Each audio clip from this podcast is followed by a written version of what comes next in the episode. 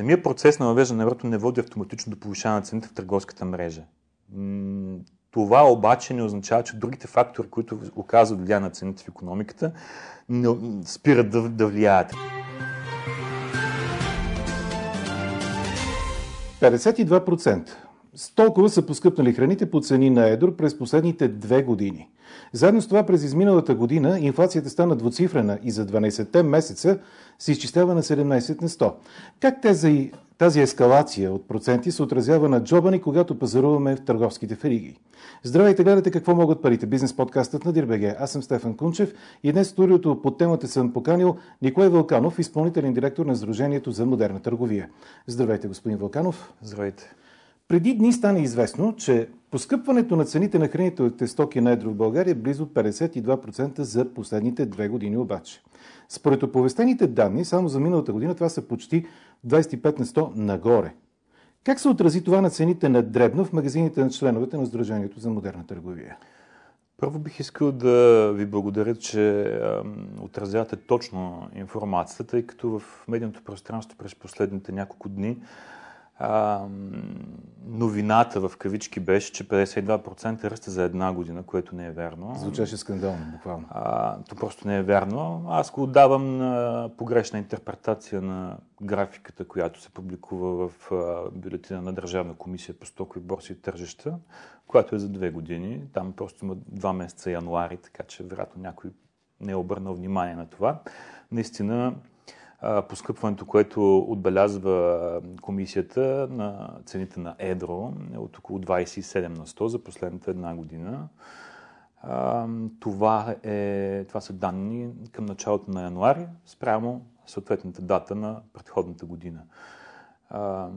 Инфлацията според Националния статистически институт към ноември, за когато са и последните данни, за 16,6, ако се не лъжа. Да, почти 17. А, и всъщност тук интересното е, което можем да, да, да вметнем в цялата тази редица от числа, е, че спрямо септември, реално погледнато, не си вече отчита втори пореден месец на охлаждане на инфлацията, която беше близо 19% а, септември, спрямо септември предходната година.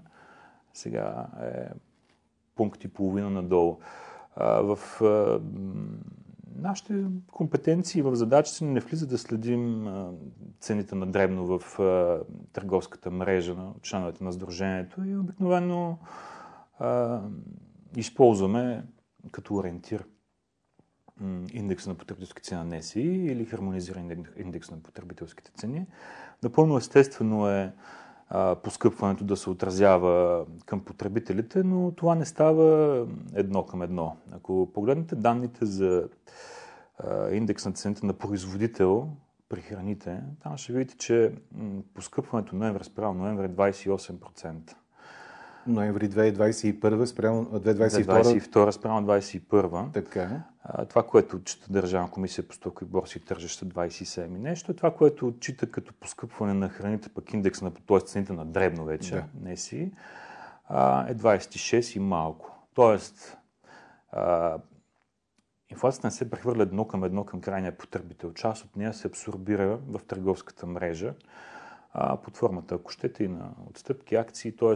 в някаква степен търговията на дребно служи като буфер срещу поскъпването.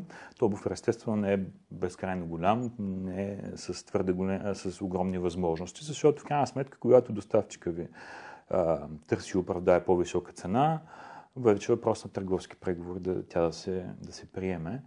А, но това, което отличава модерната търговия от а, традиционния ритейл е обема на продажбите. А оттам получават ли се по-низки цени? Което дава възможност на търговците на дребно с вириги магазини всъщност да предоставят доста по-добри цени на крайния потребител под формата на различни акции, промоции и отстъпки. И всъщност, ако ви, на всеки, който пазарува, вероятно му е направил впечатление, че масови категории продукти. Още от края на ноември, началото на декември месец вече се продаваха с 20-30% отстъпка на акция. Сега нека припомним, че в Сдружението за модерна търговия членуват 12 от най-големите и най-често 13. посещавани вериги. 13 и станаха вече. В страната за хранителни стоки, обувки, косметика, направи са мебели, детски стоки и играчки. И така, Един цитат. Най-лошото те първа предстои, така управляващия директор на Международния валутен фонд Кристалина Георгиева обясни очакванията си за световната економика през 2023 година. Тя е категорична, че половината от страните от Европейския съюз ще изпаднат в рецесия заради конфликта в Украина. Ако прогнозата на шефката на Международния валутен фонд се сбъдне и българската економика изпадне в рецесия, а това значи спад на производството и увеличаване на безработицата, какво ще се случи с цените в магазините тогава? Ще имаме ли промоции отново? Ще се компенсира ли от обемите, от търговските отстъпки, от веригите? Всичко това е нещо. Също през последния един месец на изминалата година доста водещи анализатори промениха перспективите и очакванията си за економическото състояние на Европа и на, и на еврозоната. А, и очакванията за рецесия в най-голямата економика Германия вече са за много по-мека рецесия или ръст около нулата. Подобни са очакванията и за еврозоната. Малко по- малко по-лошо се очакват за економика на Франция и на, и на Италия, но като цяло, като цяло цари малко по-голям оптимизъм вече за европейската економика през 2023 година а, и един растеж около нулата. Което какво би трябвало да означава? Ами сега, на ако трябва да говорим за, хора. за българския случай, економиката се движи от три неща, от три двигателя, образно казано. Първият е износът. Около половината от износа на България е насочен към пет държави. Ние сме най-тясно свързани с германската економика, с талянската економика и с държавите, които са около нас. Това са Румъния, Гърция и Турция. ако забавяне се случи в някои от тези държави, е нормално и ръстът на български износ да се забави с един лак от 3 до 6 месеца. Вторият двигател, потреблението, наистина, той играше положителна роля миналата година в ръста на економиката. Напълно е възможно да видим известно охлаждане по отношение на потреблението, именно заради относително по-високата инфлация в страната.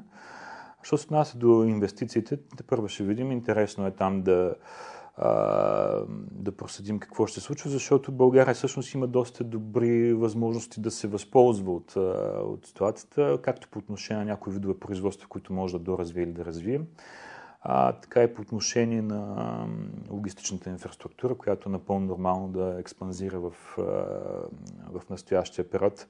А, така че аз съм по-скоро умерен оптимист за българската економика и смятам, че България няма да изпадне в рецесия. По-скоро ще има един економически ръст, който би бил евентуално около процент, процент и половина. Такива са и последните прогнози на международни институции и консултантски компании. Но ако да? От тази гледна точка, мисля, че най-тежките и страшни сценарии по-скоро се отдалечават от нас. Но ако съм ви разбрал правилно, като най-голям партньор, в който България изнася свои стоки и продукти, Германия, ако там все пак има някакъв спад, при този лак, за който споменахте, отражението при нас може да се очаква март-април или юни-юли, така ли? Да, зависи кога технически ще влезе в рецесия немската економика, ако изобщо това се случи.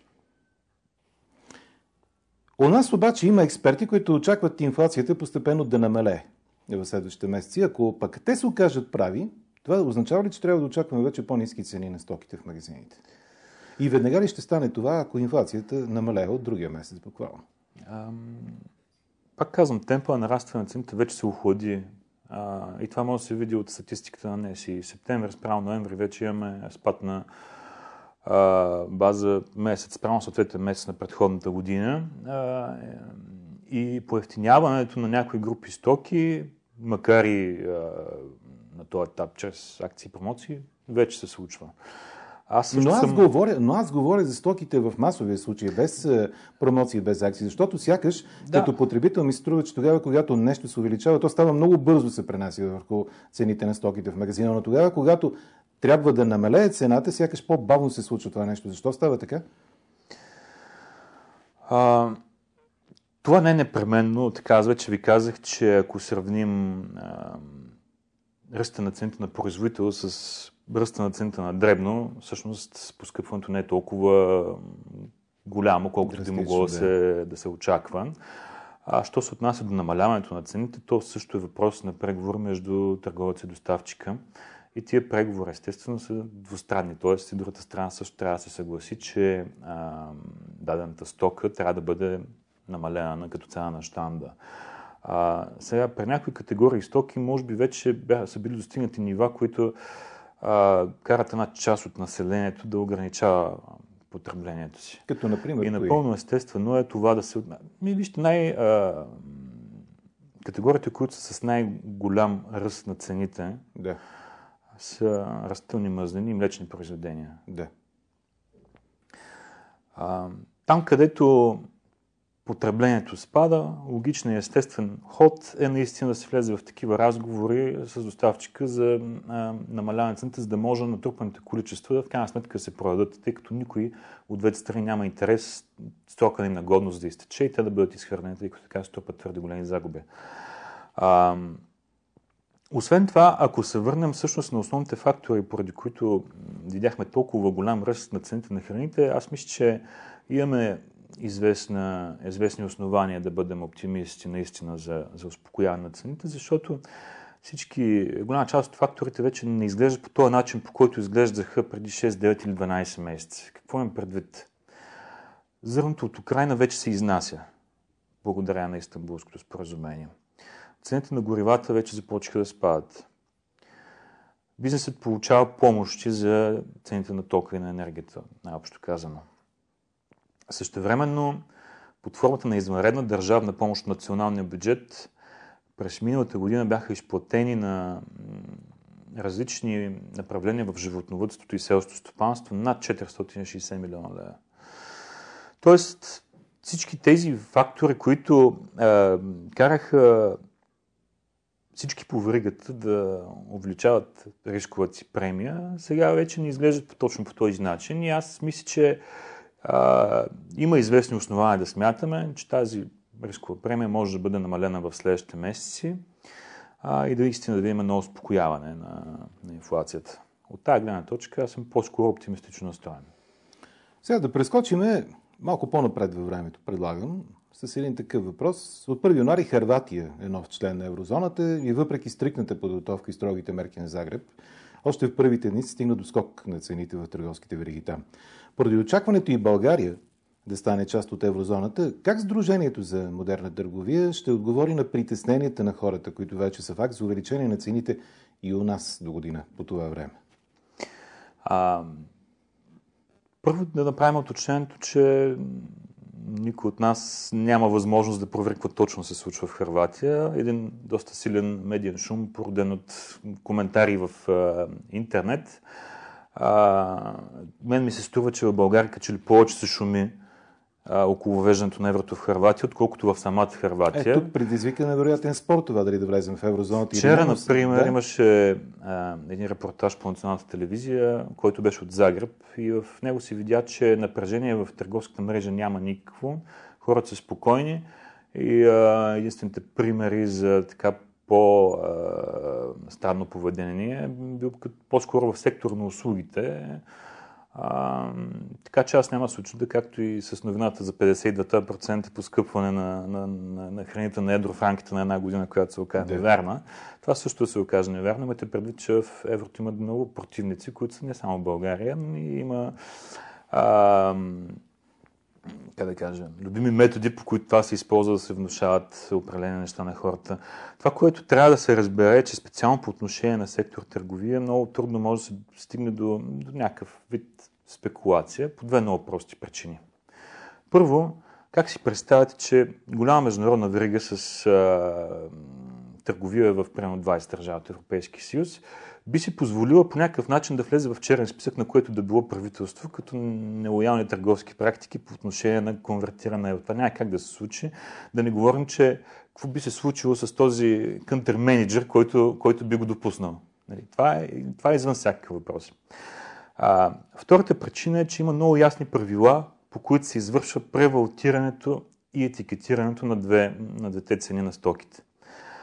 А, и това се случва последния начин. Фиксира се обменен курс до петта десетична запетая. Този обменен курс се записва в националното и в европейското законодателство.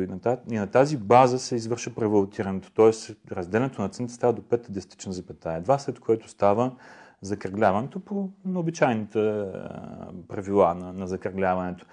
А, в това отношение всички национални институции имат много ясни и стрикни насоки, които се подават към сектор търговия и те се спазват, сме да кажа, на, напълно.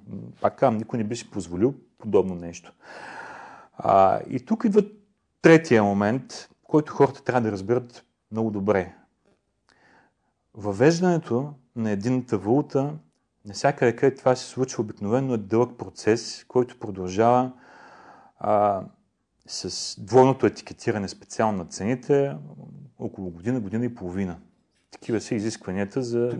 Това означава, че ние вече трябва да започнем. За двойно етикетиране. Ами, обикновено до 5 месеца преди yeah. датата на въвеждане на еврото. А, сега, сами разбирате, че в, в този а, времеви хоризонт в световната економика има всякакви фактори, които оказват влияние върху цените и те нямат никакво отношение към това дали държавата въвежда евро или не въвежда евро. Може да има лош рекорд, цената на зърното да се увеличи. А, ето ви пример с цената на яйцата, която е доста висока за последните. А, ами никой не коментира факта, че Европа в момента е изправена пред най-тежката криза с птичи грип от, в цялата история до сега. За последните 12 месеца са пострали 30 държави в Европа и са били унищожени 50 милиона птици. Това няма отношение към въвеждането на еврото в Харватия, нали разбирате? Тоест, и няма това, как че... това да не се отрази на крайната няма цена. Как това не се отрази. Цената на петрола флуктуира постоянно в рамките на 2-3 месеца. Тя може да с 10-20%. Тоест, това, което се опитвам да кажа е, че а, самия процес на въвеждане на еврото не води автоматично до повишаване на цените в търговската мрежа. Това обаче не означава, че другите фактори, които оказват влияние на цените в економиката, не спират да, да влияят, разбирате ли? А, и тъй като въвеждането на еврото обикновено е, е някакво историческо събитие, което се случва веднъж, запечатва се в съзнанието на хората, по-често те свързват а, евентуалното увеличаване на някои цени по-скоро с това, отколкото с традиционните фактори, които оказват влияние. Харватия в крайна сметка въведе еврото в един период на много висока световна инфлация. Проблема с инфлацията не е от днес, от 1 януари а, или от 3 месеца назад. То е от година и половина насам. Също както и в България. И едното няма връзка с другото. Но е напълно естествено и обществеността и политиците да са по-чувствителни на тази тема, защото, както виждате, подобен тип новини стават м- стихийни. А при положение, че ние сме във валутен борт и еврото е фиксирана като цена, то това би трябвало спрямо лева като курс, то това би трябвало да е допълнителна гаранция за това, че не би следвало да се случват такива ситуации в цените. Това нали така. едно точка 95583 ще бъде курса, който, по който ще е, се стане и при валутирането след 1 януари 24, евентуално, ако, ако това приемат, да, в еврозоната. И въпреки това, по темата Хрватия да продължим с още един въпрос. Сега, дали това е било новина, която е родена в интернет, както казахте преди малко, или е самата истина. Все пак факт е, че хрватският министр на економиката Давор Филипович предупреди търговските вериги, че ако покачването на цените продължи, там правителството може да реши да замрази цените. Не коментирам дали това е било така или не. Да приемем, че е истина. Но бихте ли подкрепили такава идея за мразяване на цените, като превентивна мярка и у нас преди влизането ни в еврозоната? Замразява на цената на някои групи стоки в Харватия има още от септември месец. Среща между економическия министр и а, търговските вери, както и други а, търговци. От сайта на Министерството на економиката на Харватия е видно, че е имало, и това не го спорвам по никакъв начин. Но пак казвам, нормално е политиците да бъдат по-чувствителни в, в тази ситуация. А, не, не бих могъл да подкрепя подобна подобно предложение, защото, знаете ли, ние имаме много добър пример от Европейския съюз, една държава, която въведе ценови тавани на група стоки от първа необходимост още през лятото на 22 година. Това е Унгария. Унгария ли става дума? Да. И това е Унгария. А, Унгария към месец ноември инфлацията продължаваше да се ускорява и надхвърли 22%, докато в България, както казах, от септември практически имаме вече охлаждане. Тоест, единственото, което може да доведе таван на цените е усложняване на проблема с инфлацията. Дефицит на стоки и повишаване на цените до още по-високи нива. Аз мисля, че българските политици много добре разбират как работи това и не биха допуснали подобна, откровено казано, глупост. Ставан на цените. Защото имаш и такова предложение, ако спомняте, преди около година, като антиинфлационна мярка. И тя идваше от партия в Народното се хвърлят подобни предложения в получното пространство, но мисля, че достатъчно зрели сме като общество, за да знаем, че подобни мерки не водат до желаните резултати. Сега, повечето членове на Сдружението за модерна търговия, освен в България, имат и търговски обекти в държави, които вече са част от еврозоната, както стана дума преди малко. Коректно ли обаче да сравняваме цените на едни и същи стоки в една и съща верига магазини тук и там? Не виждам как едно толкова елементарно сравнение може да ни даде каквато и да била информация. Първо няма два еднакви пазара, няма две еднакви държави, няма еднакви заплати, няма еднаква Нека да внеса едно уточнение, да. Защото обикновено хората, които казват е да, но това струва, например в Германия по-ефтино, отколкото тук в България. Защо? Причините могат да бъдат най-разнообразни, както по отношение на това каква е данъчното третиране, например ставката по ДДС за определени видове храни в сравняваните пазари, така може да бъде и а, предмет на чисто а, търговска политика. Какво имам предвид? През зимата пътоджаните идват от Турция, както в България, така и в Германия. Ами според вас къде ще бъдат по-скъпи? А логично е в Германия. Би следвало да бъде така. Добре, да прехвърлим темата от другата страна вече. Имате ли представа каква е средната работна заплата, която получават заетите в търговските обекти на членовете на Сдружението за модерна търговия? да, за 2021 година по оценки на за пазарна економика, на който сме възложили един анализ в момента, средните трудови възнаграждения в модерната търговия са от порядъка на 1700 лева на месец, което е с около 60% над средните възнаграждения в сектор търговия като цяло, търговия на дребно, и с около 13% над средните за частния сектор в страната. Това са брутни възнаграждения или?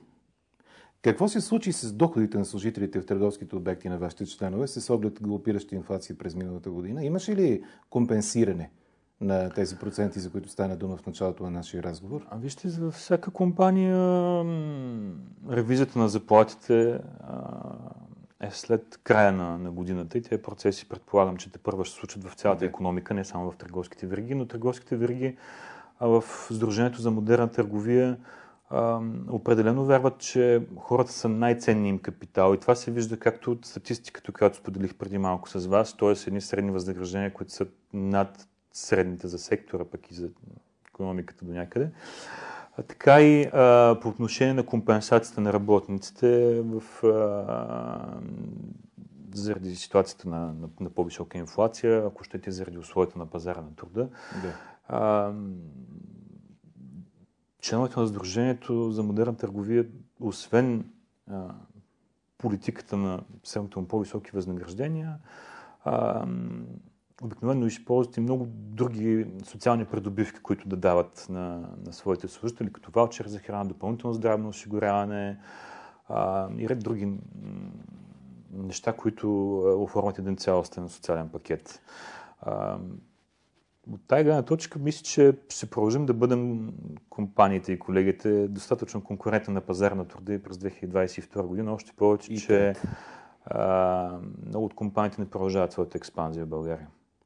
Сега попитах ви за заплатите, защото още в първите дни на тази година КНСБ предложи вместо минимална работна заплата, по която знаете имаше толкова много спорове през последните месеци, работодателите да започват да се съобразяват с така наречената заплата за издръжка. Какво означава тя? Тя включва освен разходите за храна и издръжка през месеца и тези за почивка и свободно време. Според синдикатите, заплатите за издръжка на един човек трябва да бъде 1700 лева. Вие споделихте преди малко нещо подобно като сума. Как се възприема тази идея от членовете на Сдружението за модерна търговия да се ориентирате по тази посока, а не с минимална работна заплата? Подкрепяте ли едно такова предложение? Ами, честно да ви кажа, естествено е да следим дебатите около минималната работна заплата, пазар на труда и възнагражденията на служителите, но А, както е видно от статистиката, която споделих, компаниите в Сдружението имат а, много добра политика спрямо това, което е в, в, в, в сектора търговия на дребно а, в страната. И, смятам, че 22 година най-вероятно дори ще надскочат тези пожелания на, на, на КНСБ.